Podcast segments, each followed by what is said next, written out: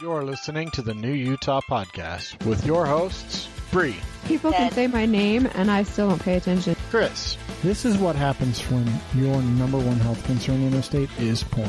Jeremy, Flicks it and then walks over and just kicks the living crap out of whoever. and Julia. This week on Julia does everything that's embarrassing. Well, it's always weird when we record without intro music. it Like, throws it off. Yeah, it doesn't feel the same when we start and we don't hear the music going, but that's okay. Uh, it's episode 358, 358 of the New Utah podcast. Um, we're back sort of live, but not together because the snow and our guests, uh, are going to come in, um, remotely because of the weather as well. I think it might just be Mariah. Well, whatever. We'll Whichever guest and or I'm fucking sick, so Yeah, so it's nice for me not to get y'all sick. It's it actually April Fool's snowstorm.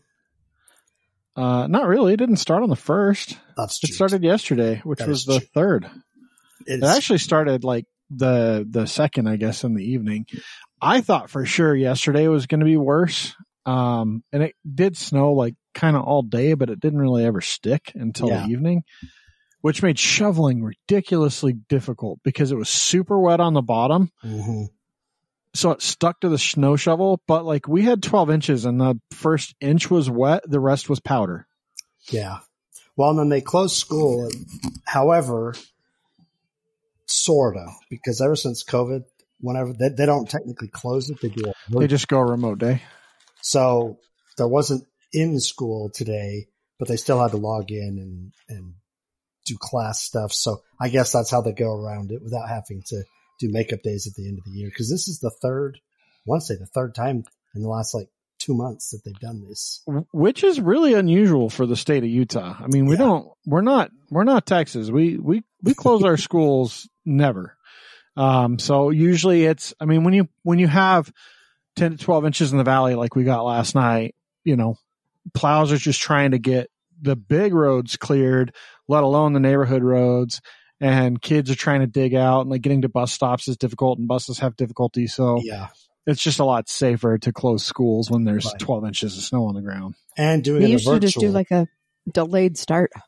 yeah, that's what they used to do. Like when we- Yeah, and I would assume because they can do the virtual days now, like it's just easier to say, nope, we'll just yeah, it's virtual today. that's the thing. So like Jonathan had to log into a couple of his classes, sent messages this morning. Okay, log in. Here's your assignment. So Which does work really well for kids that have access to that, but there are still a, a significant number of kids, especially in the public school system, that do not have access to that sort of thing. So, Bree's uh, waving away the dog farts today. There, she's under Bree, and they don't smell good. So did you guys all. see uh see that picture downtown on one of the buildings that got the snow? Oh, it's on the- dust? That's the Hyatt It's on the, the new hotel at the uh, Salt Palace. yeah, to show where we are, and we're seven hundred inches. Well, I Alta's think at we're eight. at eight now. Yeah, Alta's at 800. And it's just, it was like, I saw a size comparison. In fact, I think I sent you a video of a lady standing at the bottom of it and Oh how yeah, far yeah, up yeah, it yeah. goes. That's right.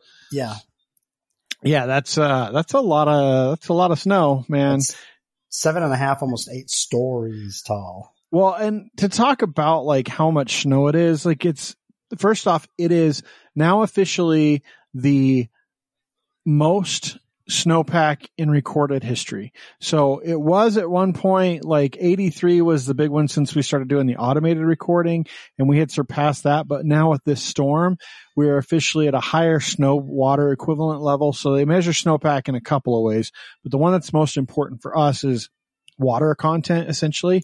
And we have just shy of 30 inches as of, um, this was as of yesterday. We have just shy of 30 inches. I'm sure we have more now with this last storm, um, which is the highest amount of snowpack ever in the state's recorded history. So we're, we're talking about going back like into the 1800s, Yeah. So that's a hundred year storm.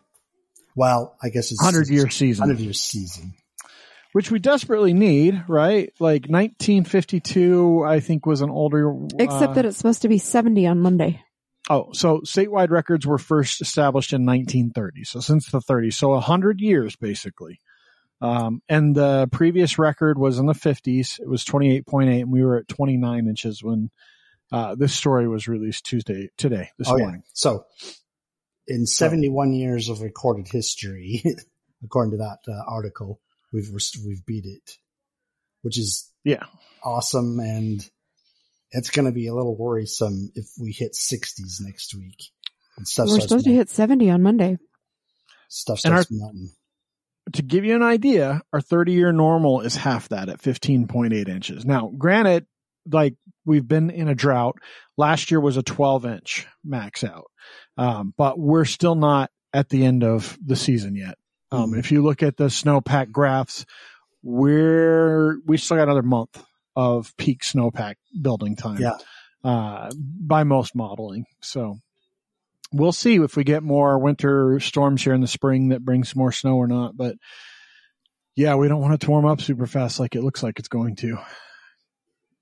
So I think the governor has already declared um, Yeah. some flood emergency stuff uh, to start being able to take action. Um, We've had some insureds reach out to see if they can get flood insurance.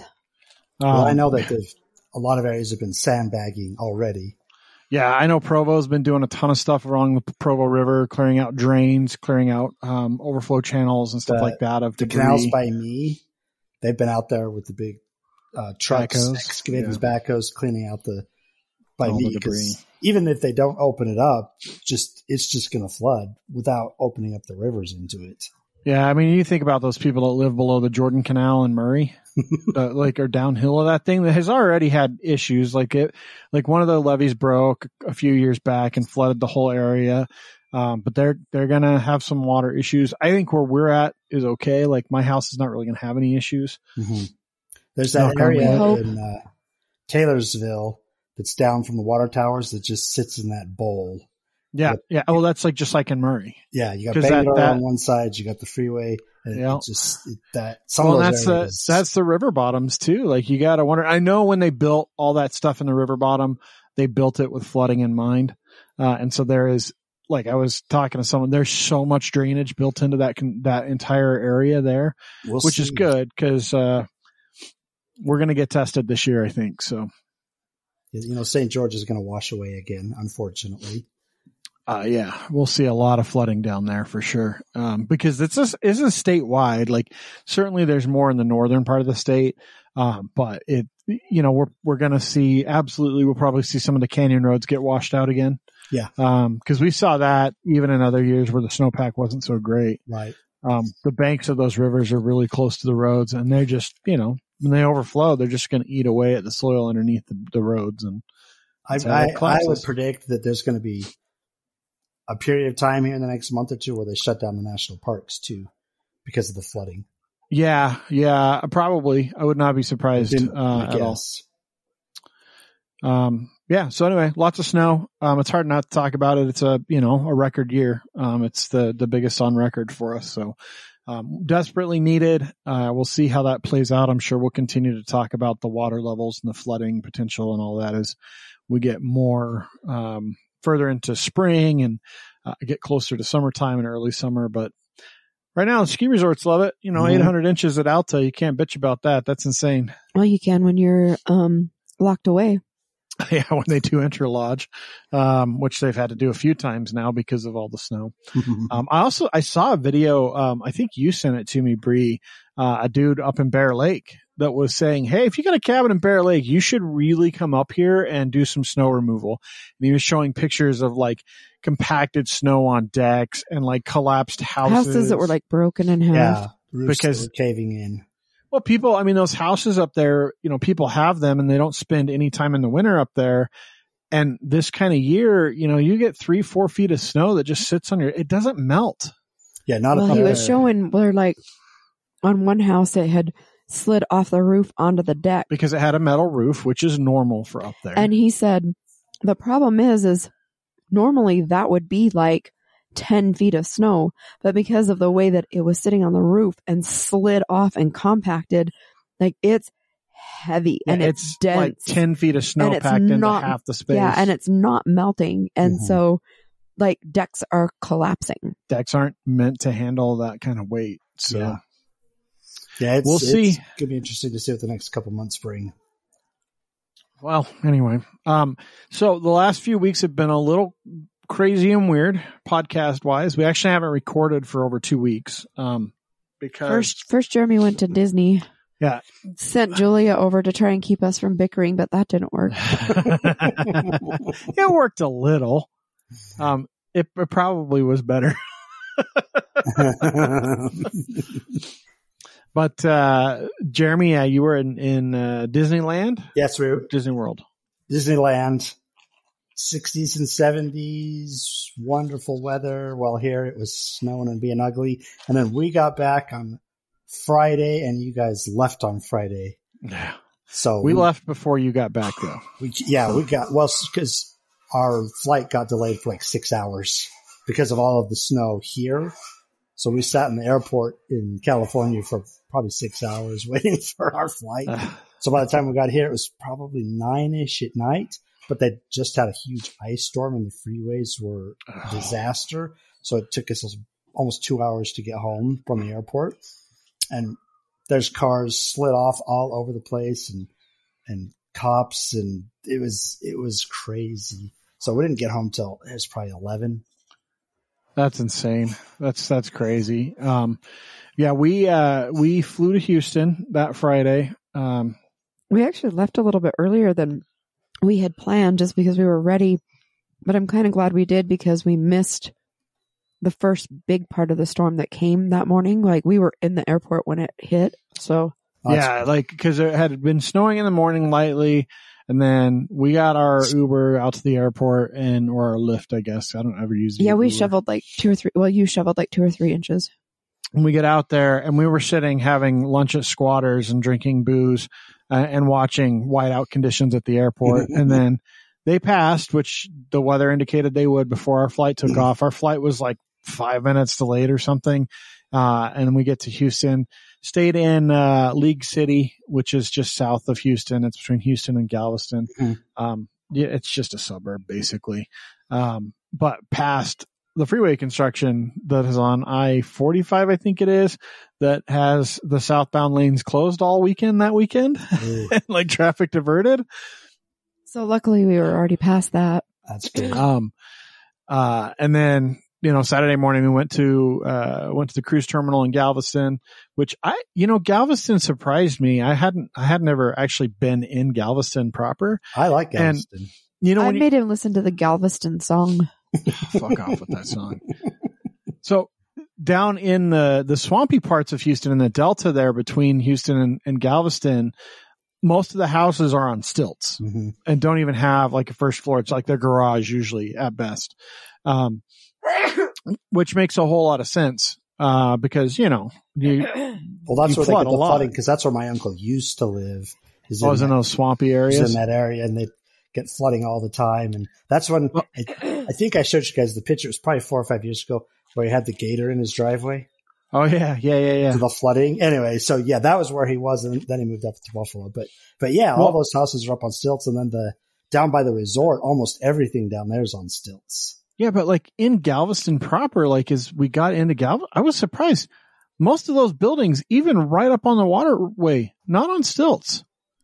They're just at ground level, which is insane because Galveston's below sea level. Mm-hmm. they have a seawall because they're below sea level. Uh, and not to put those houses on stilts is just mind boggling to me, like how they So decide not to do that. It's funny. I'm I'm sending Bree pictures of us in California. Sunny, she's sending pictures of you guys with the storm, and then it flips like the Yeah. next day. She's sending me pictures on the ship. I'm like, no, and I'm sending her pictures of me driving to work in a snowstorm. Yeah, that's, that's wild. So the cruise was good. Um, we went to, uh, Honduras, which we didn't get to dock. Um, the, the Isle of Roatan was way too windy. We actually had two medical emergencies while we were on this ship, which I didn't know. And when we did our ship tour, there was actually a dead body in the morgue. Uh, yeah, at least that's, uh, that's the suspicion. So, Wow. on the way down, we had to get close, closer to Cancun than they wanted, um, so that we could offload someone that had had a heart attack, uh, onto a Mexican Coast Guard ship close to Oof. Cancun so they could get her to a hospital. That's And then sad. what? You got, I, I, Wow, you just have to completely stop. You can't just pull a tissue out. well, I'm giving you the whole thing, but you have to like use your words. You No, just point. because you're a dude, and I need it's your words. fault. Sure, dude.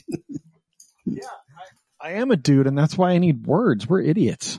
Um, she shakes her head. Yes. Um. Did you have but any- anyway, Any weather, or was it pretty decent the whole time? So on the way down, the seas were pretty choppy. They weren't as bad as like the week before where they had like barf bags all over the place. Like they had them by all the elevators and everything because I guess it was really, really bad. But it was, it was windy enough when we got to Roatan that we couldn't dock. They tried six times before giving up. Um, and, um, you know, it is what it is. Yeah. The crew did a fantastic job because that's a day off for most of them where they sleep in and they all had to get up and go Had help. to like and- be roused and had to go to work and had to come up with a schedule. Like I'm sure they have them kind of in reserve, like what they're going to do. But they ended up like bringing new comedians on the ship later in the cruise because they used up the ones that were there on the sea day for entertainment, which makes sense.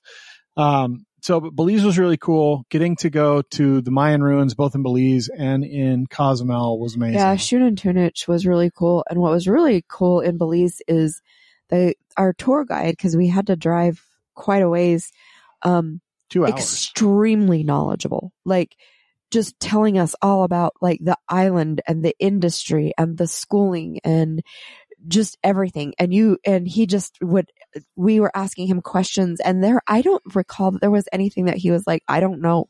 Like, I think he'd, like he's been doing it long enough that like he just, he knew everything about his 27 years. about his island. He was extremely kind, extremely knowledgeable. I was not bored the entire way there. And then on the way back, um, I talked to some people. That was, no, that was the second day, huh?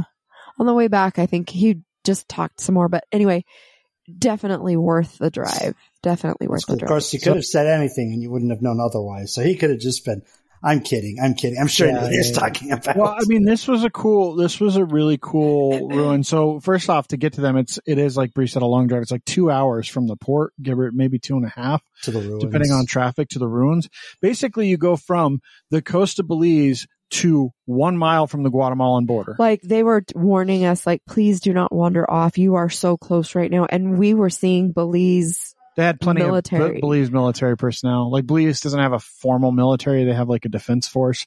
But there were a lot of armed defense force people around that area because it's so close to Guatemala. And when you're up on the ruins, they're like, and that area right there is Guatemala. because it's less than a mile away from where these ruins are.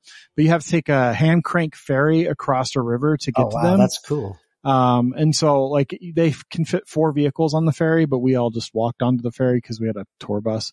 Uh, but the ruins were cool. We're probably one of the last few people that get to climb up on them because they're probably, it sounds like the Belizean government is probably going to stop allowing people to climb the ruins, um, without special permits because they're just, they're, they're getting too much erosion. That just makes sense. If you have that many people climbing it, it's just, it's going to wear away. Well, and it's not even just that, even the wind and stuff. So there's some reliefs that are, I, I guess they're not too high to touch if you climbed, if you actually like climbed up and didn't use the stairs, but that they've already cast in like a fiberglass something, um, that sit in front of the actual ones because it wasn't necessarily the people that were eroding them away. It's, it's 130 feet up in the air on the highest point of Belize. And so it gets all the wind and all the rain, like That's it gets all the weather and it's, it's literally just wearing away. But Just really, really cool. Just don't let Indiana Jones on it or he'll destroy it. Yeah, well, yeah. Interestingly enough, a worker that was doing something on one one of the temples at that site almost fell into a tomb that they hadn't known existed, and they've discovered it was like three years ago, like right before COVID. And they thought it might be the king, but Turns out it's a warrior queen. Um, Oh, wow. They, really found all cool. sorts of stuff to indicate it was a warrior, and they misidentified the skeleton. so they remains. assumed that it was a man, but then when they took the bones in, the pelvic bones showed that it was a, a warrior That's really queen. cool. Yeah, really cool. And then when we went to Cozumel, um, we also went to see ruins there. But so with Cozumel, you can take a boat over to the mainland and you can see, um, uh, Tulum, the Mayan city of Tulum. Mhm. But we actually went to ruins in the island, uh, of Cozumel. On the island. Yeah. And they're like centrally located in the island and they were really freaking cool. Well, I think what the coolest thing is is kind of their history. So the people fle- they they they fled to this island to recreate everything. So they didn't actually even have a sacrificial area, um, at least that they found yet.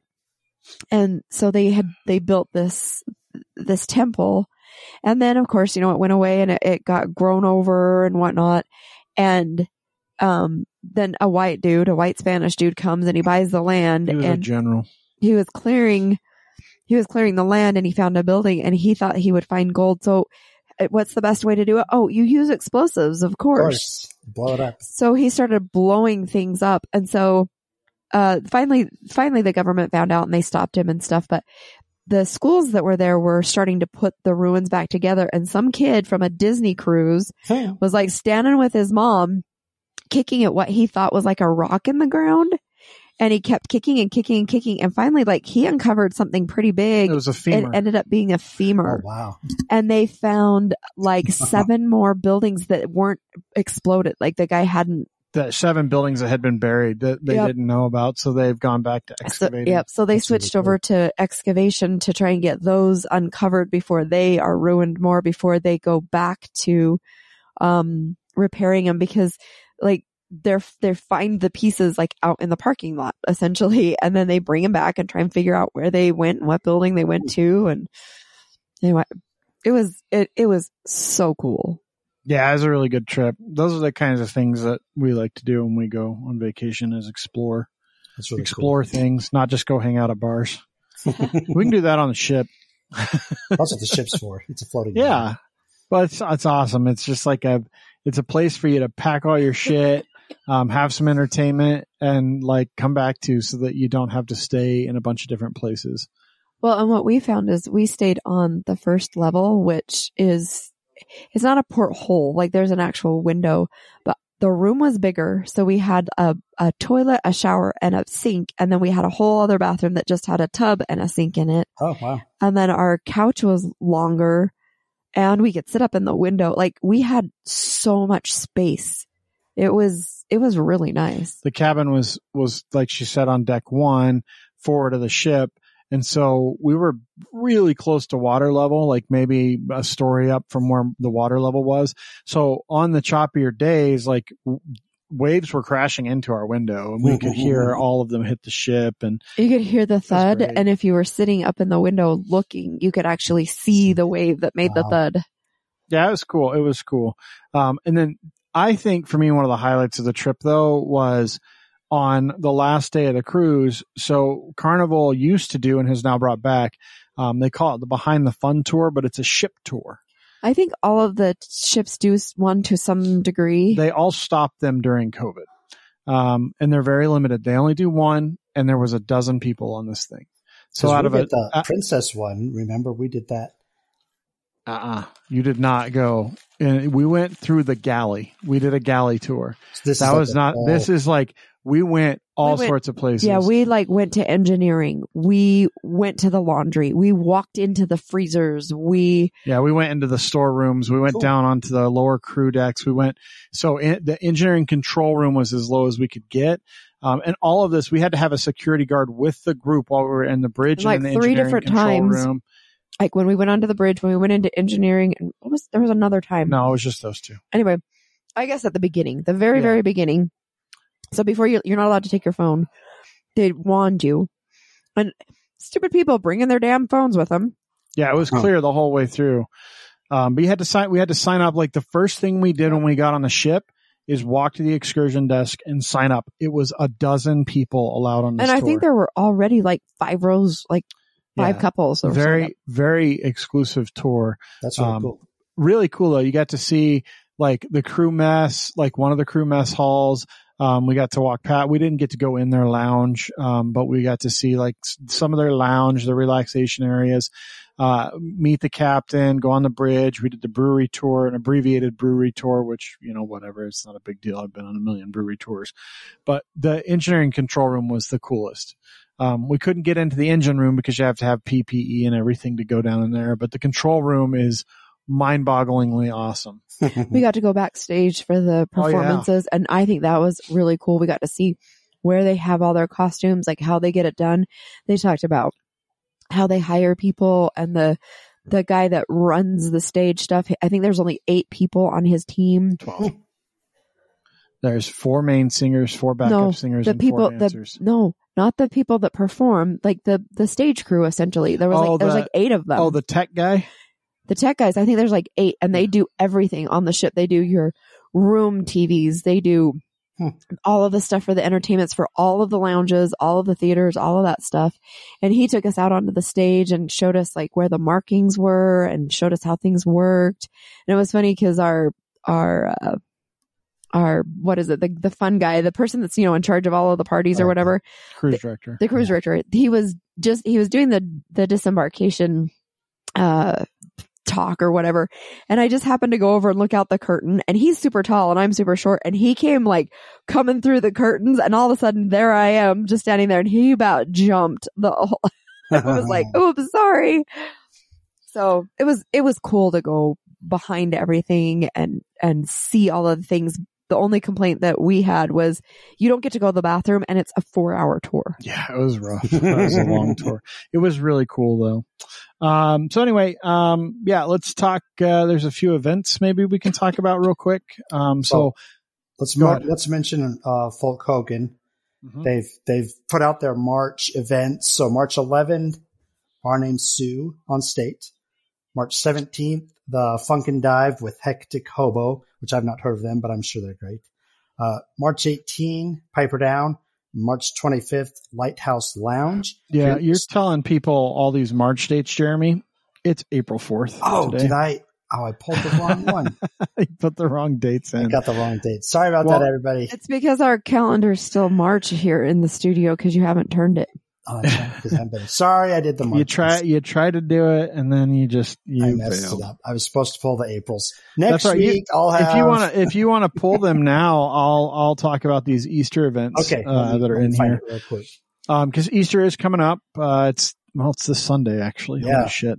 Um, there's um, um, pet photos with the Easter bunny in most of the malls. Um, I think maybe this is the last little bit you can do them is this week. I would assume.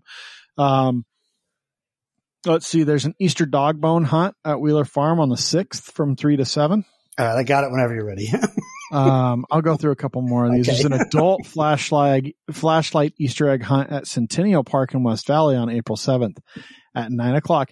It's 18 plus. I do not have any idea what's going to happen there, but, um, you know, uh, Loveland, uh, has an extravaganza on the 8th from 10 to 5. So that would be the Saturday before Easter at the aquarium. Um, if you go out to, uh, utahagenda.com, uh, there's a huge list of. Easter egg hunt locations, uh, and the days where they're at. So I'm not going to go through all of them. I just wanted to go through a couple.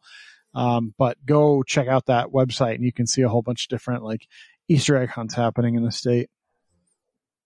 and then doesn't uh, the cathedral? Don't they have their Easter mass spree or? I'm sure they have. Oh, a I'm sure they do. I don't know. I reason not a practicing Catholic these days. Okay, so um, April 29th at the King Room, June 2nd at ABG's in Provo, and June 3rd Shred Fest. So when those get a little Nice. closer, we'll announce it. So it looks like they've only got one for April and nothing in May. And I don't know if they're touring again. They might be They might be. They might uh, be. in May, but go to folkhogan.com and you can see all of their up, up, upcoming events. Um, baseball's opening up again. Um, interestingly enough, with the snow. yeah, I'm sure that's interesting. The one thing that I thought was really cool though is uh, Bohemian uh, is their vendor again at the Bees. Oh, And they have they, they call it like the Bohemian something. It's the, like a little beer garden that Bohemian's doing. So go for the baseball, but more importantly, go for the Bohemian. No one goes for the baseball. they all go to drink beer, eat hot dogs, and talk to people. Um, and it's still at Spring Smith Ballpark, Smith Mobile Yes, Smith Ballpark, or for for now. For now until they build the one out in Herriman that they want to build. But Yeah. um, that's good. You know, um, don't go see RSL probably. I mean, I know we did a whole episode on it uh, for last week, but holy fuck, have they had the worst? I think one of the worst openings to a season in RSL history. They've been outscored thirteen to three um, eight to nothing in the last two games. Um, not even able to keep uh, uh, any goals out of the net. It seems. Um, yeah, it's not a good start to the season. We'll uh, we'll see where things go, but I do not have high hopes for the season based on how we're playing. So, um, not a not a not a great look for the team. When we were in Houston, we ran into the Colorado Rapids um, All on the way back. yeah. academy players and Oh, cool. stopped and talked to them for a minute.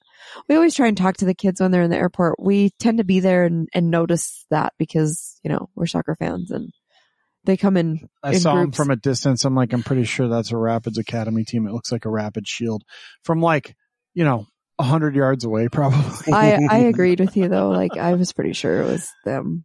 So, uh, anyway, I think we'll, uh, we'll probably just get to our guest now.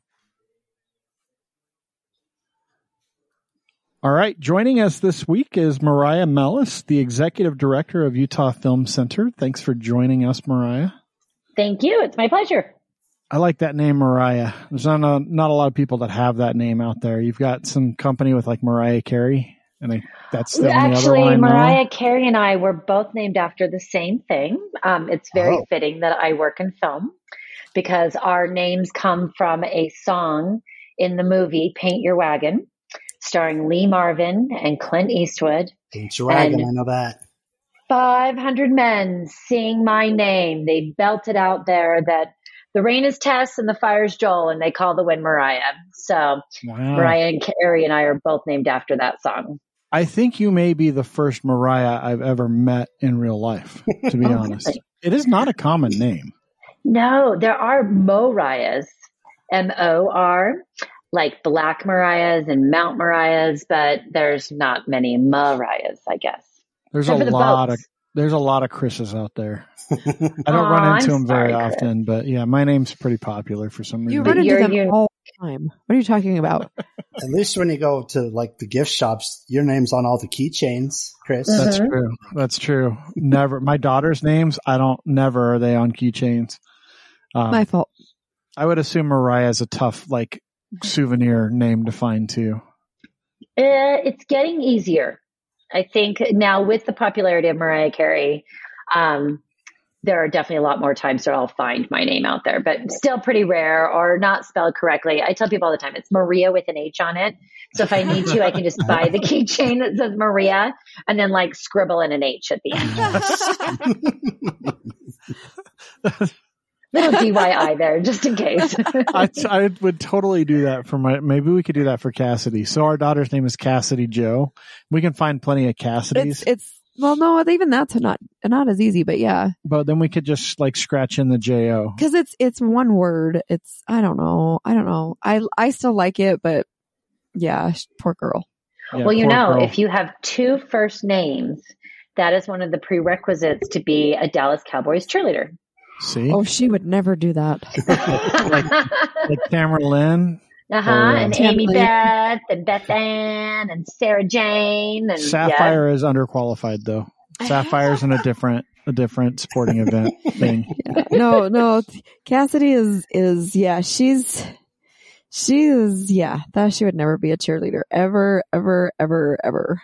Yeah, not the rah rah spirit. Oh no, she's quite the opposite. So let's talk a little bit about you. We're going to ask you uh, first off, what's your birthday? Just the this the month and the date. You don't have to do the year. Okay, I was like, really? Yeah, I don't need to know. Want my They social never, they never number explain the way I want. Because most people, when you say what's your birthday, That's not true. don't give Every the year. single person that you ask looks at you like you're crazy, and I try and correct them every time. That's right. You will age yourself in this interview, like I guarantee it. There's there's no doubt in my mind you will eventually age yourself, but we're really just looking for your actual birthday. Okay, perfect. So it's June 25th, exactly six months from Christmas. So I get presents every six months. So September awesome. 25th was a magic time for your parents. Probably. Yeah. What is it? What's that song about September? I'm sure they were listening to it. Could have been. Could have been. What were they doing that September? End of September. Could have been first part of October. Maybe they were, maybe there was a hayride, some fall event they went to, something. Maybe Could've the just magic been- was in the air, right? Could have just been celebrating that she was back in She's school. thought she's thought about. oh no, this she wouldn't have been already. bar- born yet. What am I thinking? She's clearly asked her parents about her conception. That sounds horrific. Did, did people ask about that? I know exactly how I was conceived. Well, you have a spe- you're a special case. You were a you were a medical procedure. I was a medical They procedure. spent Well, I- a lot of money for you then. It, it is. She was part of a research project, which is even better because it didn't cost anything really. but we, I used to call her a test tube baby, but that's not really true. She wasn't a test tube. She Turkey was uh, baster babies. yeah. I was a turkey baster baby. a scientific turkey baster. It baster. was it was very scientifically done, but essentially just a fancy tur- turkey baster. So you're really like a pioneer. You helped, you know, so many other Oh yeah, one hundred percent. parents, people become parents because of the work that you did in being born. So Yep, I'm old. Yeah. Well, not that old though. I mean, that's the thing. Like th- this is like when you were when you were conceived, that was early days of fertility research and it's come so far in your lifetime. Like, I mean, this was before cryogenic frozen. Like this was live donor in the next room. Have you seen uh, what's it called? Uh, our father, our father. The it's on the Netflix Netflix documentary? documentary. That's how I was. That's how I was conceived, but not by that guy. by by an Okay. actual by an actual research project at a at a university. But the university pr- put it on, and they used medical students. And my biological father went on to become a physician, so it was legit. But if you ever wa- if you want to ever interested in it, go ahead and uh, watch that show because it's it. He has like over a hundred kids. that's what I was going to ask. I'm going to say, did you have a ton of siblings that are like half siblings or same same sperm donor? Well, I have two that are that were conceived the same way I were, and that was, and then I have seven that he actually just had with his wife. So yes, there are a ton, but he just had a big family. Grew up as an only child. She now has nine siblings. Yep. So there's a movie called Starbuck. It's actually a Canadian film, and there's a remake of it, um, a U.S. remake of it that I'm sure you can find too. But the idea is basically that this sperm donor fathered hundreds of kids, and then they all started finding each other after he was Oh kind yeah, of. I've heard of that one. Yeah. It's hilarious and probably likely true. So there you go. See, it's based off of that dude and our father. Probably. That that documentary about that dude in like Indiana. it's creepy. yeah, it's pretty up. sad, especially Well, because they were all somebody who kind of in works the in- same area. and somebody who works in film, I'm going to say, you know, film imitates life. And so, you know, of course, it, there's going to be a movie about it. And if there isn't, then you can make one. That's right. And on that note, that's an easy way to slide right into what you do. Well, sort of. I still want to know where she was born. Oh, that's true. You want to get all grew her up. Oh, background. okay. We're going personal. Um, Blackfoot, Idaho. I was born in Blackfoot, Idaho. I'm Yeah. And I say Idaho, no, Yordaho. So, Sure. um, yeah. And, uh, but I moved to Utah when I was two. So, and I'm not two anymore. So I will say that I'm mostly a Utahn. And my parents met in Utah. They're, the whole family's pretty much, my, my father's whole family is from Utah. So I kind of claim like seventh generation Utahn, like pioneer handcart people. So what were they doing in Mhm. Idaho then? School, uh, Rick's College. Gotcha. Oh my gosh, that's where my ex-husband went. Now Good it's called Ricks. BYU, BYU, Idaho. Idaho. Yep. It's the party BYU.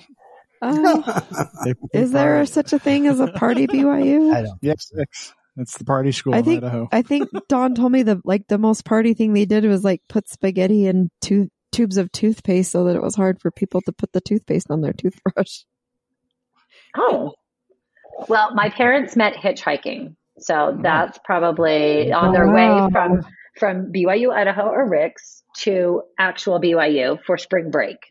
And um, my mother and her friend's car broke down. Oh no, sorry, reverse. My father and his friend's car broke down, and my mother and her friend picked them up. And wow. it broke down at the point of the mountain. Uh, so for all you Utahns, that's where the prison currently is. say that was pretty trusting. and the prison was there at the time. And uh, I asked my mom later. I said, "Well, why would you pick up somebody right by a prison?" And and she's like, "Well, they they looked pretty clean cut. They looked they didn't look like they were serial killers, you know." Fast forward a few years to like Ted Bundy, and Yeah. I think she probably changed her tune about what serial killers look I like. was going But to say because it worked out well. he lived in the valley at about that time, didn't he? I I just find said it I'd out my age, and I'm already half. Yeah. It was the seventies. I know what happened. See, and I I was just thinking like that is, that is some sheltered life. When you go on spring break from BYU, Idaho to BYU. Well, when you're when you're in Idaho, Utah is like the big the big city. Yeah. Especially when you're just True. outside of Pocatello. So you know, So like, let's go on spring break to BYU. It's It's not what I think of when I think of spring break. It's just not like, you stay virtuous that way. yep, no. Well, well, I mean, maybe they probably soak now on spring break down at the BYU campus. So Ew, I still can't believe that's a real thing. ew. Look it up if you don't know what we're No, talking don't look about. it up. Mariah. I, Don't I go- don't, and I'm afraid to ask, and so I'm not going to.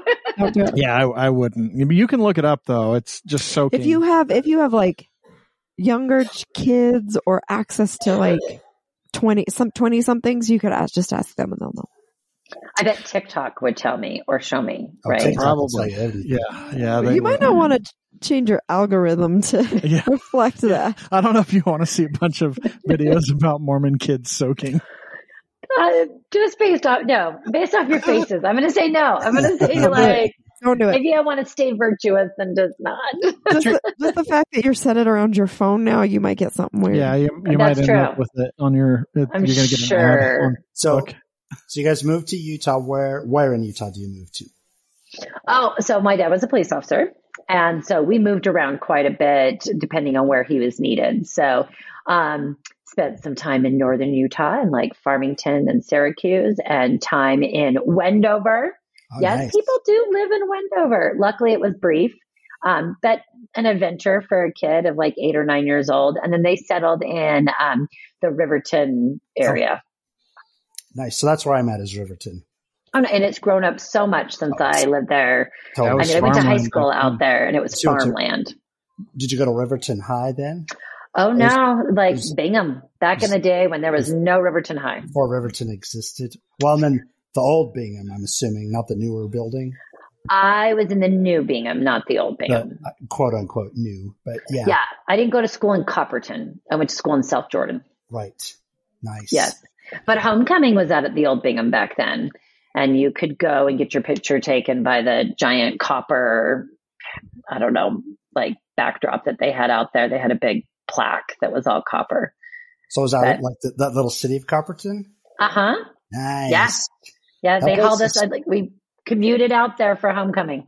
That place is so crazy because when the mine was in its heyday in the 40s and 50s is when they built that little town, and it's like it's time hasn't touched it. It's like going back in time when you go into that little town because all the homes still look the same. 40s and 50s. It's it's almost weird. Totally. I did get a call or a text recently from some a friend's child who um, wanted wanted to go find the old because they've torn down the old Bingham High School and they were she was looking for the um, I guess there's some tunnels out there. And so she was trying to locate the old location, begin to find these tunnels because I'm sure it's like this party place out there. and there's some old bleachers that are half buried and half out. And so, you know, I know how to Google Earth. So I pulled up Google Earth and found her the old high school location and sent her to the where the rave or party was. Nice. I can still be helpful, even though, but but that is no longer standing.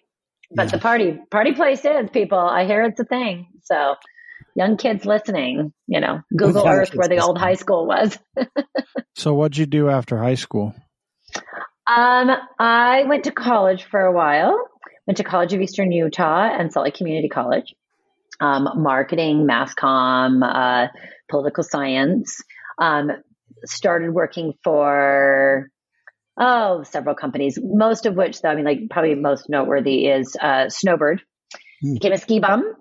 Uh, still actually have a little side gig up there. Still get my pass. Um, celebrating all the snow still coming. I know everybody's like, stop snow. And I'm like, keep the, uh, never summer. Let's keep this winter going. So, I'm, I'm uh, with you 100%. Just keep snowing as long as it can. Snow into the middle of June. There you go. Um, and then I, there's a really cool company here in Utah called um, it was uh, it's called World Strides now, um, but it's a company that puts together halftime shows for college bowl games. oh, nice. Yeah, and it also works with youth choir, jazz band, and orchestras from high schools all over the U.S. and helps um, they adjudicate, you know, or judge competitions and send them to cool locations. So if you were in a choir or jazz band or an orchestra, and you went to uh, Florida for competition or New Orleans or New York, um, they may have been one of the people that put on those festivals where you guys could compete against other schools and win trophies and go on a cool like kind of working vacation as school kids. So that exists here in Utah. And I worked there for eight years before landing at the Utah Film Center. That's Nice. And that's where I am now. So, So- how did you end up at the film center? Um, I was recruited. You know, it's always nice when somebody's like, "Hey, you got good energy," and you're, um, and, and, and honestly, that's probably what it was. It was my event background. Um, I was writing for Slug Magazine at the time, Salt Lake Underground. Um, so I had a writing background, I had an event background, and I really just had a positive attitude. And they wanted to mix up their office, and they had a lot of need for event people and press releases. Um, so I came on board as a, I think I was a part time marketing coordinator at like 25 hours a week, is how I started.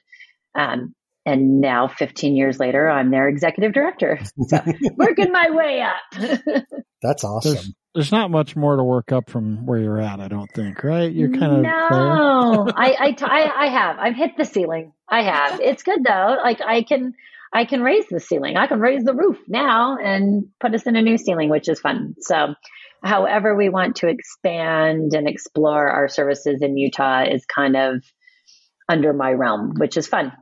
So, Are you still having the, the the real question when you're with an organization for 15 years and you're running it is are you still having fun with that organization and enjoying what you do?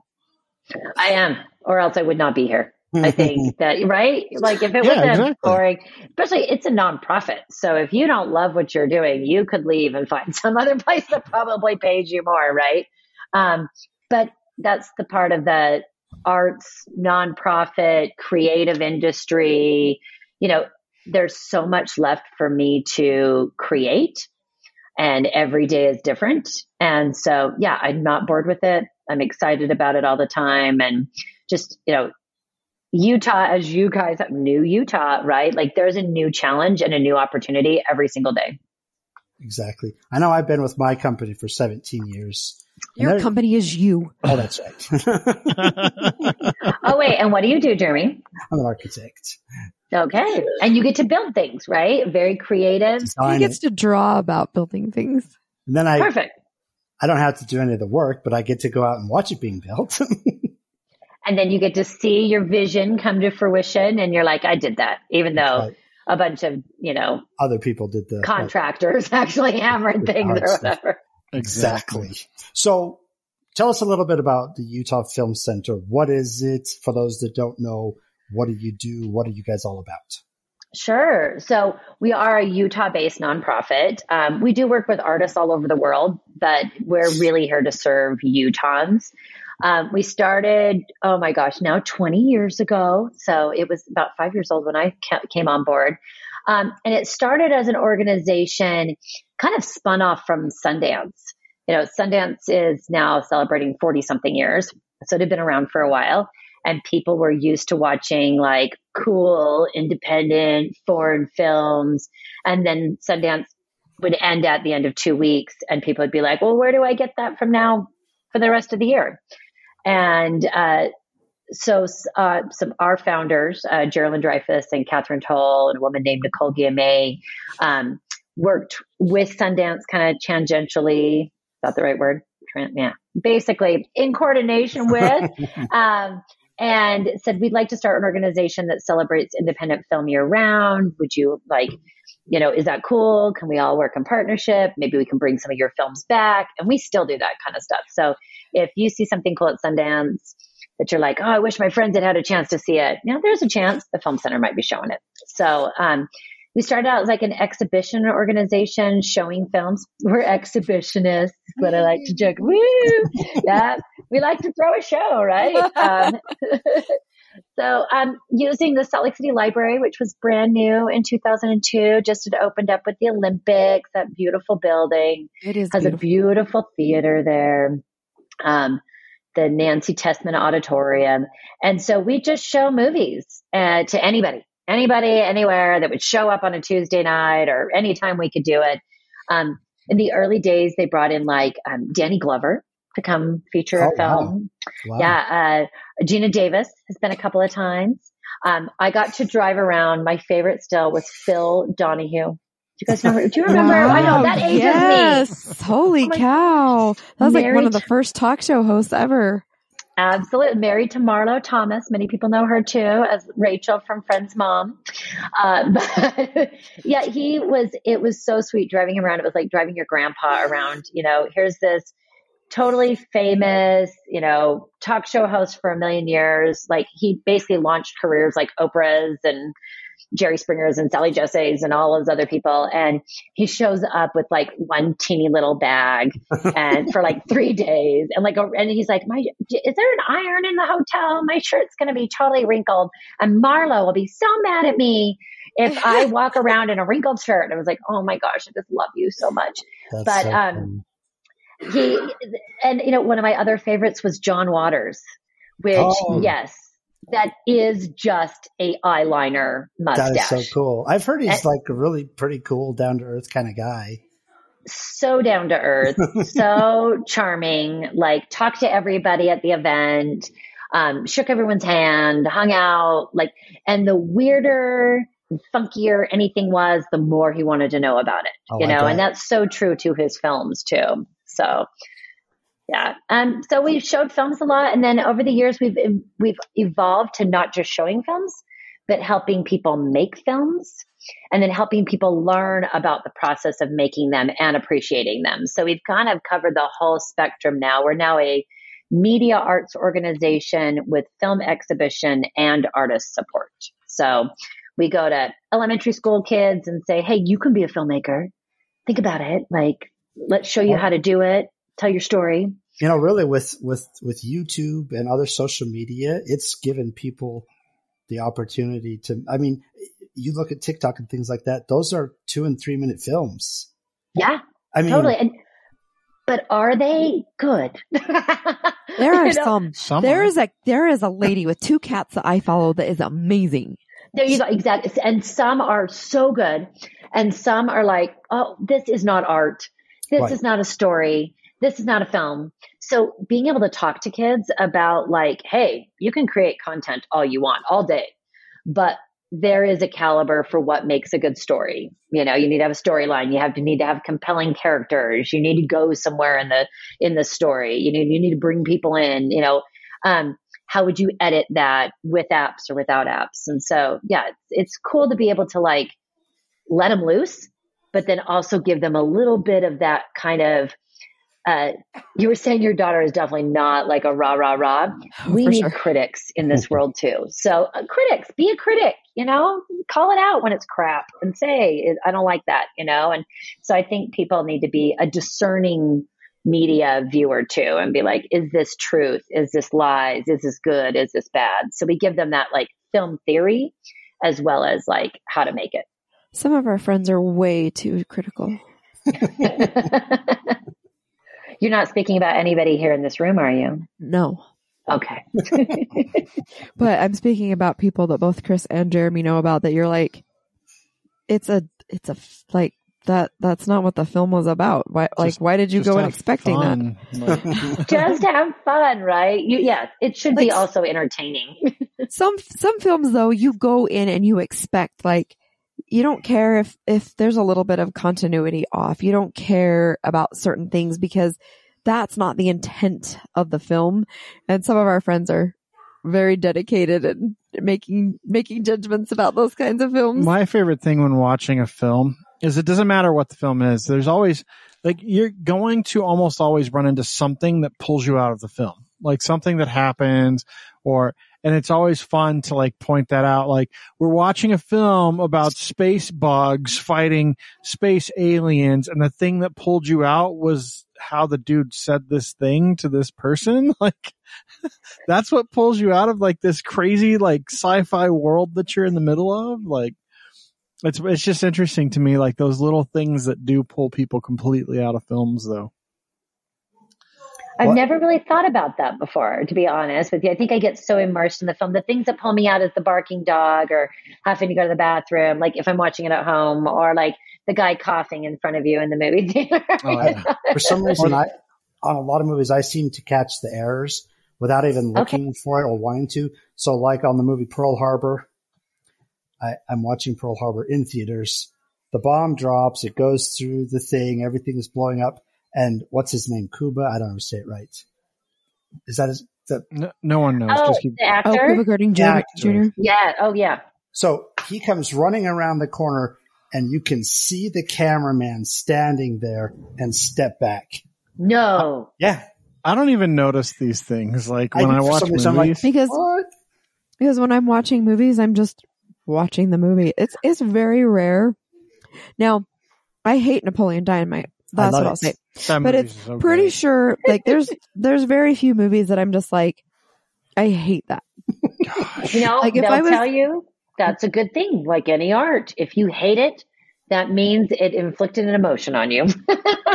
Hatred because these guys quote it all the time and I hate it. So I don't notice it until I realize you guys sound really stupid. You must be quoting Napoleon Dynamite. Oh, Jeremy, I didn't tell you we had an '80s night on the cruise. Uh-huh. We just we just got back from a cruise, Mariah. We had Oh, an '80s night, and uh, Brie wore a high ponytail.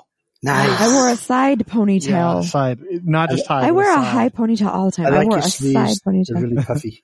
I love it. With your scrunchies, did you have your scrunchies in your hair too? I actually had a big fluorescent bow right by my Um, ponytail. Very Deb, very Napoleon Dynamite. I had, I ha- yeah, that's exactly what Chris said when he saw me, and I was like, great. Oh no. So okay, good. well, so then Brie, you're not going to be in on this, but for Chris and Jeremy, um, the creators of Napoleon Dynamite, Jared and Jerusha Hess, as well as Jeremy Coons, are going to be at our Kids Film Festival in April, April Nice. 21st through 23rd. So They're going to be Awesome. talking about it, you know, because they're local filmmakers. They were they were BYU students who made this film and have gone on to make lots more films. And so, as much as it is, I agree with you, Brie. There is some like nails on the chalkboard, you know, like oh, but it, I guess that's the idea. Is it appeals to a certain audience that loves that. It's now the kids awesome. call it cringy. They love the cringy look, content. I don't like cringe. I think the reason I think the reason Jeremy and I love that film so much is we both went to school at some level in our life. I went to school my whole damn life in a small ass school like that, and it was so spot on to See, like so a I'm- small town so- school.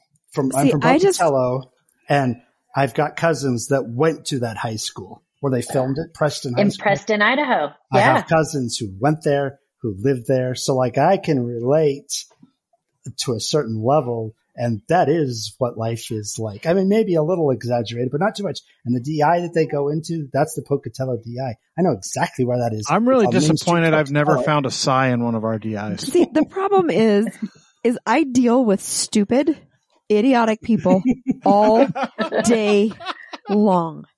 And I can't say anything and I can't do anything. So the last thing that I want to do is watch people be stupid and moronic. I need to go watch that movie again. Chris, do your, do your chickens have sharp talons? Oh my gosh. So the, the guy that owned the chicken, sorry, Brie, I totally empathize with you. I This get it, all the I'm time. gonna, I'm gonna geek out on it for a second. So we did a, a few years ago. So Napoleon Dynamite is now like, oh my gosh, 25, 26 years old. Yeah, so I don't want to date us all. But at their 20th anniversary, about six years ago, and again, I'm not quite sure the 2004 was when the film was released. Okay, perfect. So it must ago. So okay, be maybe it was their fifteenth anniversary then of the of the film. go. We brought uh, all the cast all the cast out here. We did a screening at East High School, Um, because you know, their East High School is known for all this Mhm. other local filming, all the you know high school musicals and Well, and they're high school a- musical series. They're like a film. They're a film high school. Like they have special programs for filmmaking. Absolutely. Um, so many of our Utah high schools actually do, which is awesome. Now, I think because of, you know, the success of some of these films and, and, Mm-hmm. and from access. organizations like yours. Yeah. Like we, we're trying to build a whole ecosystem of like inspiring film and filmmakers. And, um, so we brought them for their 15th anniversary, brought the whole cast out. So we had Pedro and we had Napoleon and, and they, you know, and the chicken, the owner of the chickens, the chicken rancher showed up in the audience and everybody, like I got a standing ovation. The, The whole cast was like, you're the man. the old so- one that shoots the cow in front of the school Yes. bus.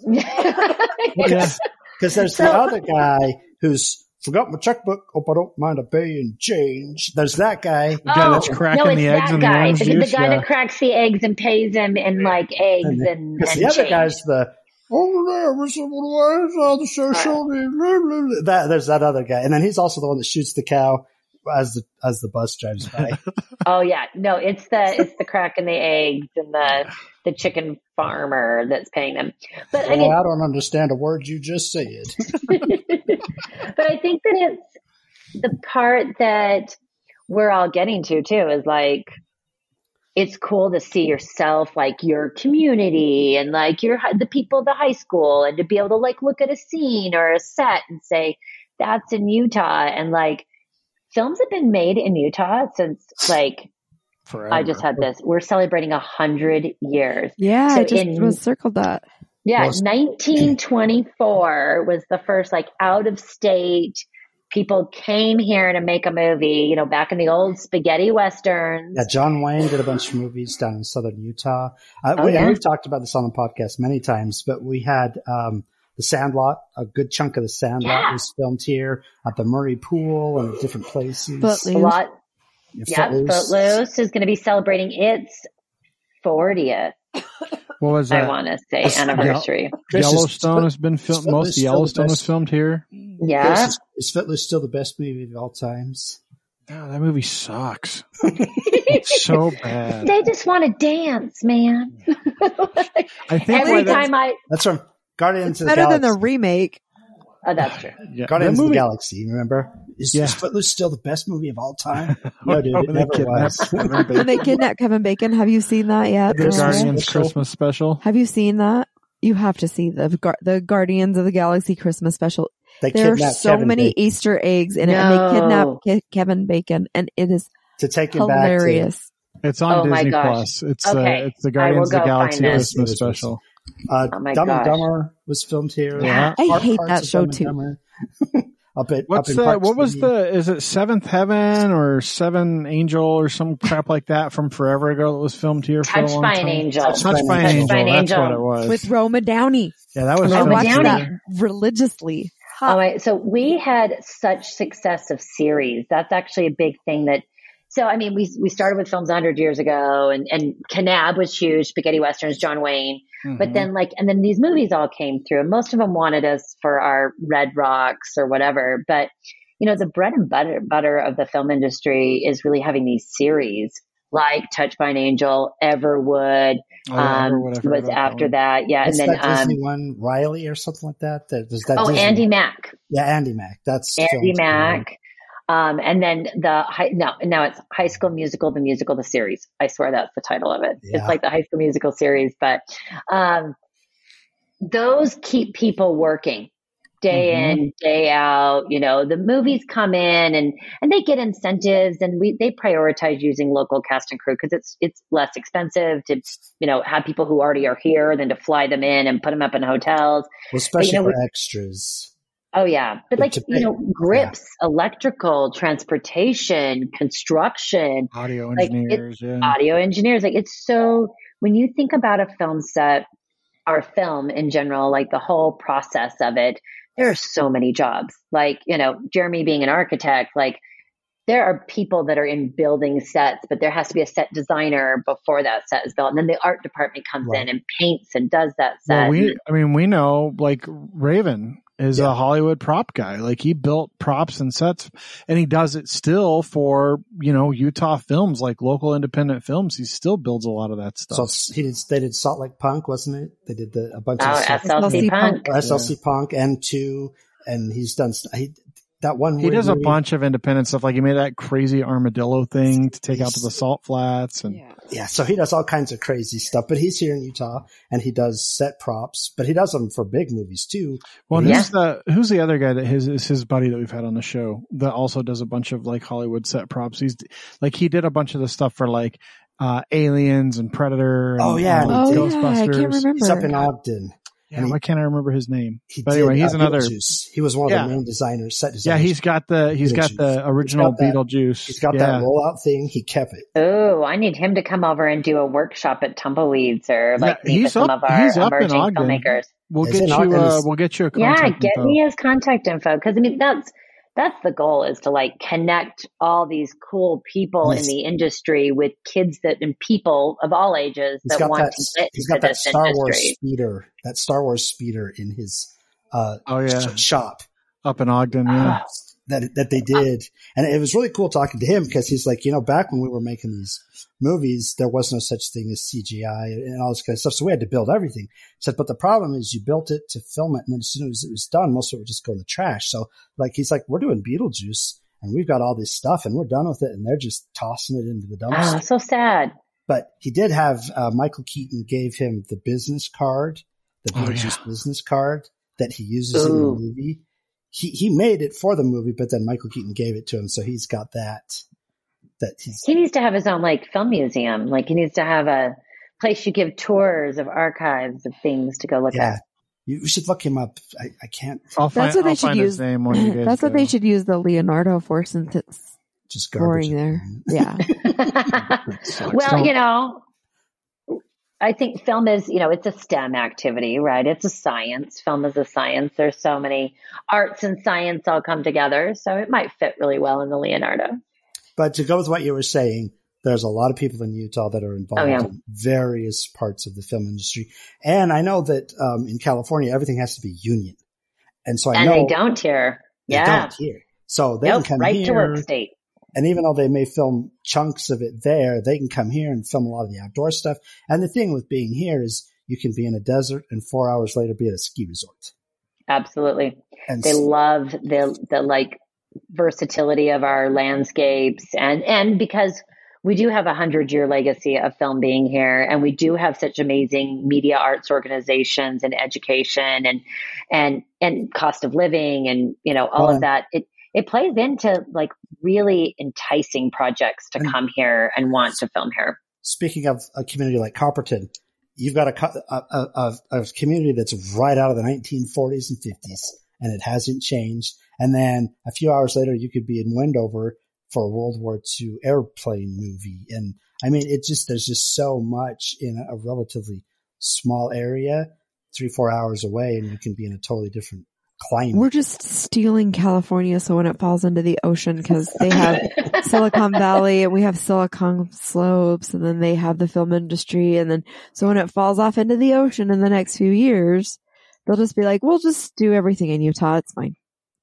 you know it not not a bad plan um, the ones we actually compete with the most are new mexico new mexico now houses netflix and so they have a gigantic studio there they also have red rocks their airport you know flying into albuquerque they're like the warmer version of salt lake in a lot of ways and so um, they have amazing film incentives too so the way that the, the films work and I always describe this. This is my my legislature conversation that I have is like nobody wants to pay people to come and do business, right? I get it. Those are incentives and and and you don't want to use tax dollars to incentivize businesses to come here, but this is a rebate that we normally give out and that the state of Utah gives out. So if a film comes here and they use 80% of our cast and crew and they use all these services and they present their books and they say, look, I spent all this money and I spent all this time and I used all these services. Can you give me a rebate on some of the taxes I'm going to pay in your state for creating jobs? Um, that's what the film incentive, quote unquote, incentive is for. And so, um, New Mexico has said, we will do that for everybody. We don't care like how big your project is, how small your project is. You bring us your books, you show us what you did, you say, you know, uh, we'll, we'll open it up and look at it and we'll give you 25% of your taxes back wow. on, on whatever you did here in that, in New Mexico. Same thing is true now in uh, Georgia. How many movies have you seen lately that at the end of the movie Walking there's Dead. a Georgia peach? Georgia, Georgia Peach, Walking Dead. Walking Dead, and but so many more. You know, it's like what is it? Um, I'm trying to think of all the different studios that have popped up there and work that's done there. I, I mean, most of the films I watch at the end of it, it's the Georgia Peach. Um, and that same thing is true for them. So now they make over bill, like $2 billion a year off the film industry being in Georgia because they offer a couple hundred thousand dollars worth of, of rebates a year to bring in $2 billion worth of work. So it's kind of a, I always describe it like if you had two credit cards and one of them gave you, gave you miles and the other one doesn't. Right. Which one are you going to use? Mm-hmm. Mm-hmm. So it's, it, we're, we are in a kind of a pickle because we do have such an amazing film community here. We have the locations here. We have the history here. We have all these talented, trained people.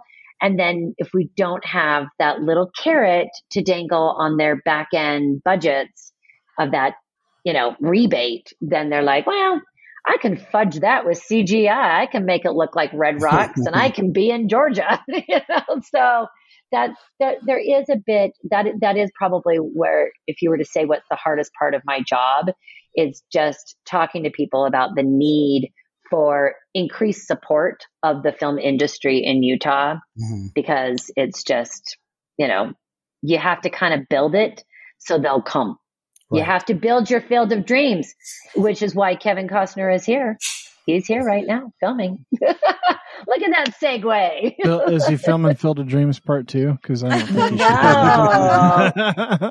He's doing westerns. You know, isn't he just the yeah. quintessential cowboy? You know, and he loves Utah. Yellowstone made him fall in love with our state, and so when he's not filming Yellowstone or on breaks, he's been filming his passion project. He's got a a, ser- a, a multiple film, like a trilogy um, called Horizon right now, and it's um, filming down in southern Utah, and it's using some of those, as you brought up, Jeremy, like Copperton. It's using those little towns that have kind of they, they've they're dying out because of you know coal mining decreases in coal mining. Mm-hmm. They, we call it the carbon corridor. That Price, Ferron, right. Castledale, mm-hmm. like Orangeville, um, Green River and he's been doing a lot of filming down there, which is great because it's creating a lot of jobs.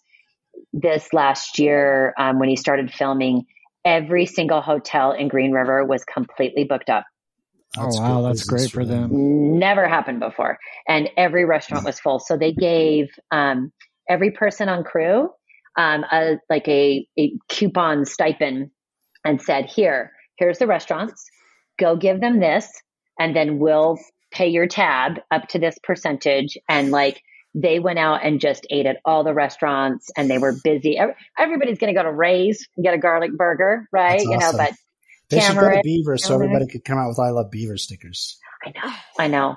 well, that's that's part of that area too. So St. George is really trying to do a lot more filming down there too. Mm-hmm. So yeah, as we as we work on our artist support and try and get people to like think about making films here, we also want them to think about where in the state they can make these films and, and help them make those connections and introduce them to youth in that area to be mentors and inspire, you know, future filming, future filmmakers. So that this Tumbleweeds Film Festival that you guys do for kids, is that, is that something that you, you do every year? Is that an ongoing thing? How, how does that work? It is. It's its 12th year this year. Um, and kind of like the film center itself, we started a lot on like, you know, here, here's beautiful films that you can appreciate from around the world. And then we started seeing kids ask, how do you make this film? I would love to meet the filmmaker. I have questions for them. You know, that natural curiosity that happens when you watch a film like, why didn't they notice the boom operator's boom was hanging out there? you know, they, kids are even more critical than you guys are. Yeah. Like they notice all that stuff. They're like, wait, that didn't make any sense in that film. Uh, so uh, we've started adding in workshops a few years ago, like the movie ma- uh, makeup workshops, editing workshops. Um, this year we're doing uh, prosthetic makeup workshops. Oh, wow. uh, Yes. we're doing a podcast workshop, so maybe you know next year you guys should come and host that. Um, we're doing editing, uh, screenwriting, uh, drones, j- drone demonstrations for how you get that footage and like you know the best angles and things and what what's required to be you know a drone operator. Um, Insurance. insurance, yes. Sorry, I work in insurance and, and I'm- Yeah. yeah. people are always shocked. I Have to have insurance to, to run this drone? Yeah. If you crash because you're into going to something, lose it, break it, or break something else of somebody's. Totally. Um, and then we have the, you know, Jared and Jerusha Hess and Jeremy Coons from Napoleon Dynamite, um, you know, and many other films. In fact, sidebar, Jeremy Coons just premiered a film um, at South by Southwest about the Star Wars Christmas special that aired On in set like that- I remember that. you Like do, 1983, Jeremy. What do you remember? Yeah, Horrible. it was so bad, but I remember it. Yeah, it was like 1984, somewhere in that ballpark. I remember Yes. it. And the movie is about how horrible it was and how it was the worst performing Christmas special ever. well, and they, Still to this day. they hyped it up, and, and I remember as a kid because I was relatively young, not not realizing this isn't Star Wars. This is a special. So I'm I'm thinking it's going to be like a another episode of Star Wars. It was farthest from it that you could possibly be. It was so. What do you want to bet the Galaxy Quest people, uh, not Galaxy Quest, Guardians of the Galaxy. Galaxy Quest. I know, I love Galaxy Quest, filmed in Utah. Uh, but yeah, what do you want to bet that the uh, Guardians of the Galaxy before they did their Christmas special was like, mm, maybe we don't want to do that again. Let's make They- sure we are not the Star Wars version. They of- nailed it. You'll have to They watch. did. It's only So like that- there's a difference when Disney does something as opposed to George But now Lucas. Disney is Star Wars, so you know, eventually. yeah, but- maybe they'll do a better one. But I think Jeremy could even talk to kids, you know, mentoring of like, hey, I made a movie about people failing up, you know, learning from their failures. So, um, and then uh, don't know if you're familiar with the Harmon brothers, but they made those awesome Squatty Potty commercials. Oh, yeah, Those are such familiar. great. I Those are have awesome. a squatty potty. Uh, I do too. There you go. Personal for the side win note because there. of the commercials. Yes. And because I just, you know, think that like unicorn poop is amazing. So, you know, they sold me on that, you know. Uh, but they'll be coming to speak. And then we're premiering the, uh, a film that just premiered at Sundance called The Aliens Abducted My Parents and Now I Feel Kind of Left Out. That is the whole title. And it is awesome. And it features, uh, Will Forte is the dad in it Oh wow! um, yeah, he, he's awesome in it too. And we're going to have the kids from the film there. And we've also got a kids film competition. So it's evolved from just like watching films to now it's like full on year 12, like making films, appreciating them, showing their own films in the kids film competition, and then learning from like true professional filmmakers. So That's yeah, awesome. it's kind of grown up. It's, it's, it's a mini kids version of Sundance. So how do people how do people help out? How do they volunteer? How do they I mean you guys are nonprofit, so I'm sure donations are welcome as well. Yeah, we want we want well time, talents, and treasures, right? We want them all. So um, if you go to UtahFilmCenter.org, um, you'll see on their big banner Tumbleweeds Film Festival. Just click on that, and you can see it, there's one thing that says like How do we get involved? Um, and there's options for um, you know greeters and and concessions and every kind of volunteer position. In fact, one of the positions is um, we've got a couple of foreign films, and so we have reader or we have headsets that read subtitles for the films for people who don't want to read the subtitles. And so, if you have a good podcasting radio voice, hint, hint, two, three, you can go in. And Kurt Bestor said it best. He's like, I love to sit in the back of the auditorium and be the voice of God, bellowing in the, all of their ears. He does it well, right? Doesn't he play that like in film oh yeah. sometimes? Oh yeah. Yeah. So um, it's really fun to be able to actually narrate the subtitles for kids in a film and and afterward they're like was that you i heard you Was in my you?" ears yeah That's I need So- somebody to do that because I can't hear. So just like read the read the subtitles for me. Yeah, absolutely. So th- there's a lot of those. You know, if if you do have any needs as far as vision, im- uh, vision impaired, hearing impaired, um, you know, sensory issues, we have like accommodations for all of those things. It's really a festival for kids and families, and it's meant to be just a place like you can volunteer with your kids. You know, as long as you're willing to watch them while you do it, you know, you can bring them along and teach them about volunteerism. so too. you're not a daycare. Yeah, We're not a daycare though. Exactly. exactly. This is for, uh, you know, uh, family, you know, multi-generational engagement here. So, um, yeah, and it's just at the Viridian Center in West Jordan. If you guys are familiar with that beautiful space yeah. there. Oh yeah, that's where we got our dog. that's great because it's nice. That's centrally located. Sundance is nice, but it is out of the way for us folks here in the valley. So that's great. That's fairly central. yeah, there's located. parking Speaking there. of there's our a dog- there. Hello, dog. I'm surprised mine haven't come to visit. we They're we got cute. we got her at that uh, whatever it's called the place in West Jordan. Yeah. the Valley Center. And they they hosted like a a cause Like a thing in that a giant pet that adoption little event. outside awning And, uh, area like thing. yeah, they have like Yeah. a really cool amphitheater space That's where right they had it. there. Yeah. Oh, that's great. Yeah, I love the Viridian Center for all those same reasons because it's just Yeah. so centrally located. There's lots of places to eat around there. That park's my favorite. So, but yeah, so April 21st through 23rd, um, you should totally come out and do that. And if that's not your jam, like when you're on our website, you'll see we have a summer series that we do in Liberty Park where you can just like come downtown. You know, I don't know if you end up downtown a lot, but like bring a picnic blanket, bring a picnic, hang out, watch some cool independent films that you wouldn't normally get to see. Um, mix and mingle with the community. Um, and then we also show movies still monthly, like we always have for now 20 years for free. Um, we have a couple of really awesome series that we curate that have like a, a visiting filmmaker or a panel discussion. So we like to watch a film and then have the audience, if they have the time and, and can stick around for it, to like ask questions.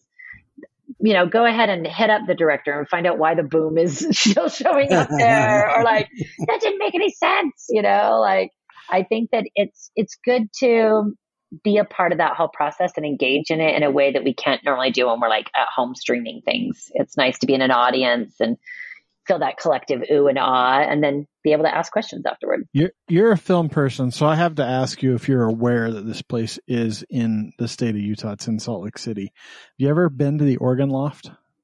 I have not been. I am aware of it, and I feel like I never am like on the right list to get the information because okay, is it black and white films? It's silent films. F- silent films. Silent films. Yep. That then it's a a Worcester, a Wurtzer, one of those Wurlitzer. old famous organ. Whirl, Wurlitzer. Well, it's- Wurl- Wurl- Wurlitzer? Is it Wurlitzer? I think so. Yeah, I've known about that place for a very long time, and it's just one of these cool little places that we have tucked away. That like it it just exists, and it's a place And it's like on people go to. Edison Street between like 33rd and 35th Yep, right, Right? there. Yeah, right there. By that Um, like Century 16, but just south of it, people. So yeah, even though I don't work for them, you all should go and look them up because I'm a film person. So I love all film, all film organizations here. Like they all, we all make each other better. So it's just i mean it's, it's such a cool such a cool idea to be able to show something so so old but like also like just really just a really cool experience yeah, and Authentically. authentic I yeah, mean, we still have a working drive-in theater here we do. I love the Redwood Drive-In. Out by my house. a lot of people do that's why it's still in business because people actually we? still go to that theater I Is remember one when you used to have to take the little metal box and put it on your window, your, you know, before you They could tune to the have one in radio station before you don't could they? tune to the radio station. Yep. They still have that one in Tooele, don't they? The drive-through. They or is do. that- yeah. So there's two.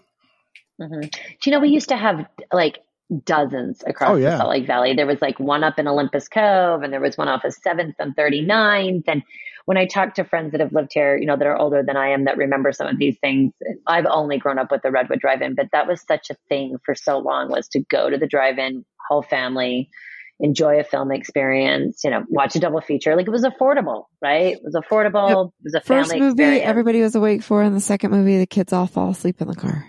Yep. Mom and dad try and stay awake and drive home at 2 a.m. I remember, I remember as a kid, my grandparents took me to see Gremlins.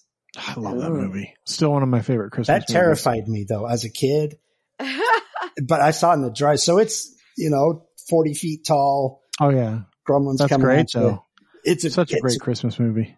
great movie, but that thing terrified me. I love how you work in Christmas movie there because that It is is a. Christmas movie. I know. is Die I Hard. believe it. It is. So is Die Hard. I totally am on board. Can I for all tell of you that. though? I watched Violent Night on the plane uh, this last week, and I hadn't seen it. Oh my gosh, it's now my favorite Christmas He's, movie. he's told me that I have to see it because I I'm kind of against vi- like I don't know I struggle so with good. violence as I've gotten older like I can't watch people fight and stuff. But he's like you need to see this. You need to it's watch so it. it's so good. I I was amazed how how well they did that movie. when a good movie sticks with you, like we said, Brie, good or bad, it'll stick with you. So, you know, Yeah. Give it a chance, watch it. You know, if you can watch it at home, at least then you can watch it through like pausing it or stopping, you know, and you can like, you know, blanket over the eyes. But if you're in a theater, at least you've got your hands and you just peek through, right? Like, She does that in our living room. Speaking of hands, Manos, Hands of Fate, one of the worst movies ever Oh made. yeah, that movie was terrible. Quentin Tarantino bought the original reel of it.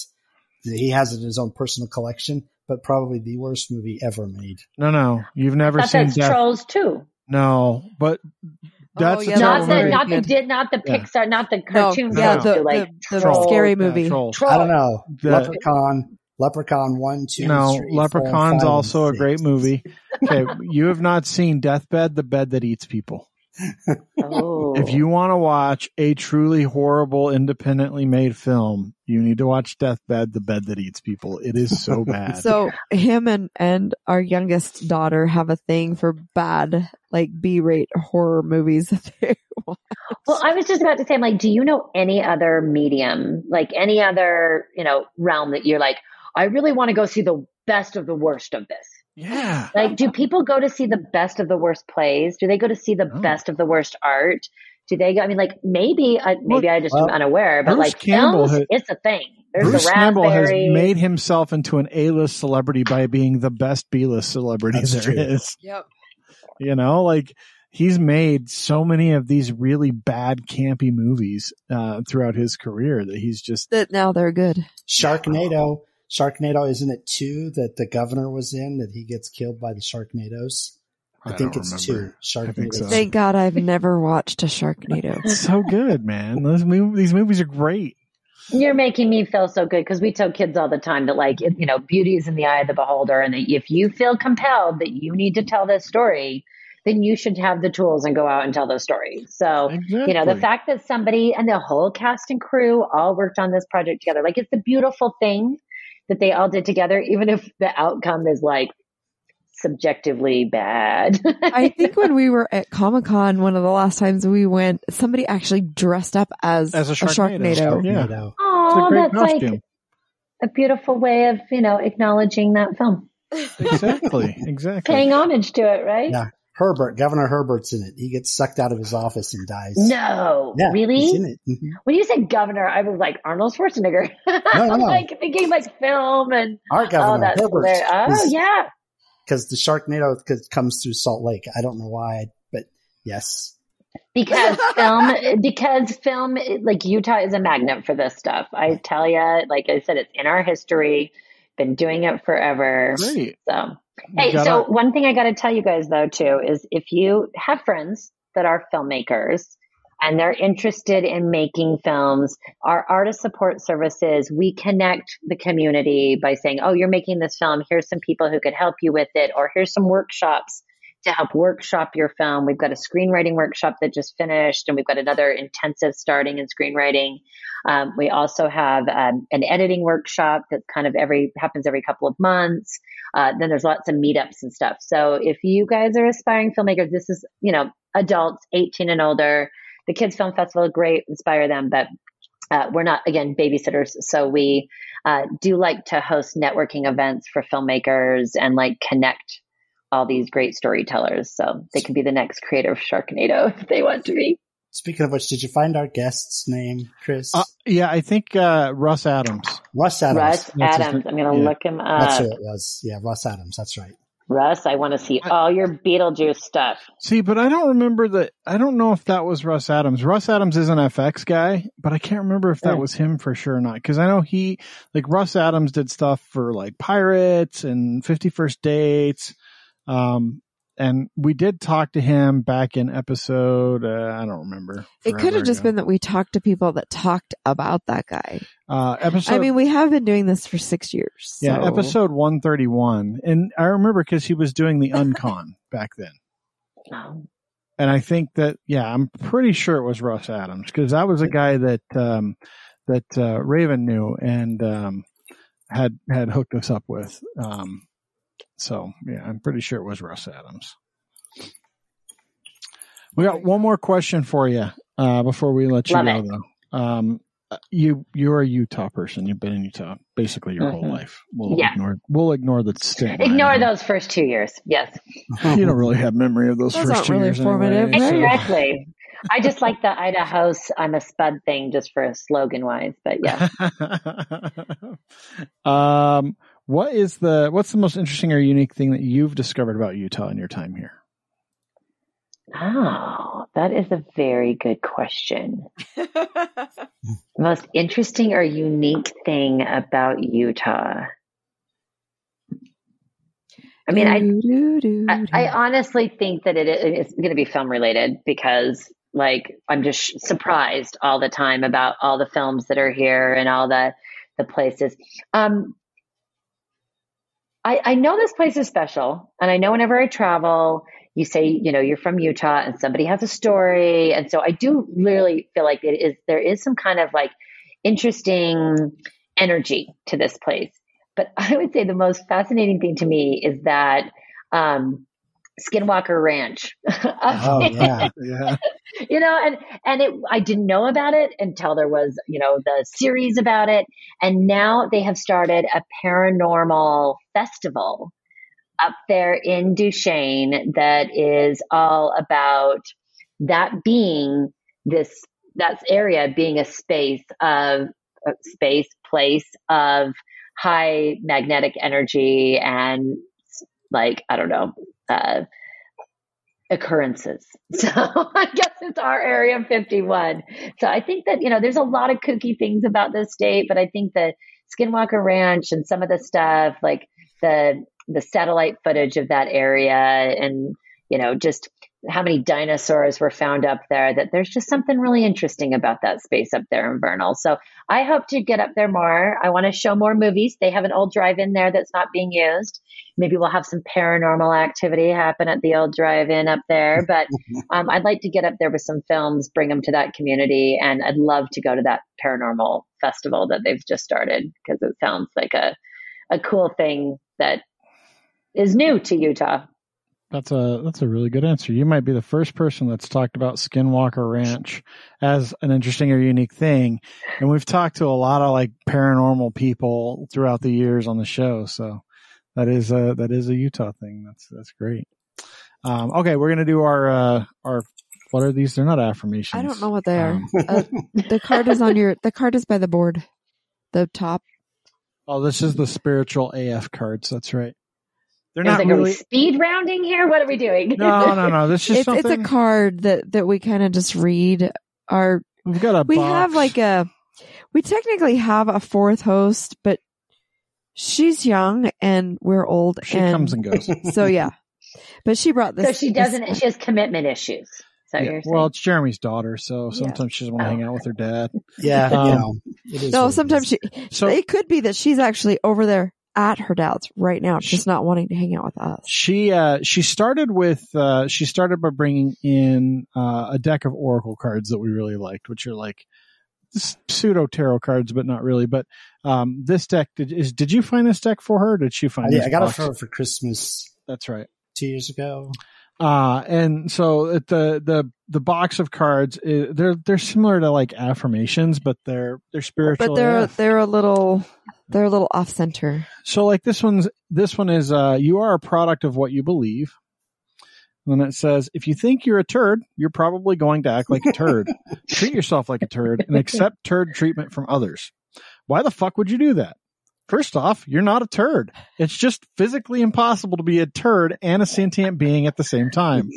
But even if you have been kind of turdy, you believing you're golden will bring it all on like bring on all that golden behavior and that golden treatment. Today, just believe you're golden. If you liked it better there, go back to Turd Town tomorrow. Truth. So we like to, yeah, we like to read. They're they're definitely all true, uh, and we like to read them um, at the end of the show. It's kind well. of funny because many times they apply to someone or something or the topic or whatever. and we just pull them at random. We don't. We'll just pick one out of the box. There's, I mean, there's like hundred. There's several hundred in here. These are going to last us a couple more years probably at this point because we just do want a show. Yep. And sometimes we forget. So So, uh, if people want to find you guys, it's utahfilmcenter.org, right? Correct. Uh, and then you can find us out on social media at TNU podcast everywhere or thenewutah.com or hotdog-water.com will also get you to us. It's, uh, you know, if you, if you know, you know. And if not, you're a turd. That's right. Yeah. and you should probably stop acting like one because, you know, you're just going to be in President of Turd Bill. So. Uh, hopefully you guys enjoyed the show. Uh, please share it. That's what helps us more than anything. And, um, you know, keep enjoying the snow because I don't think it's going to stop for another month or so.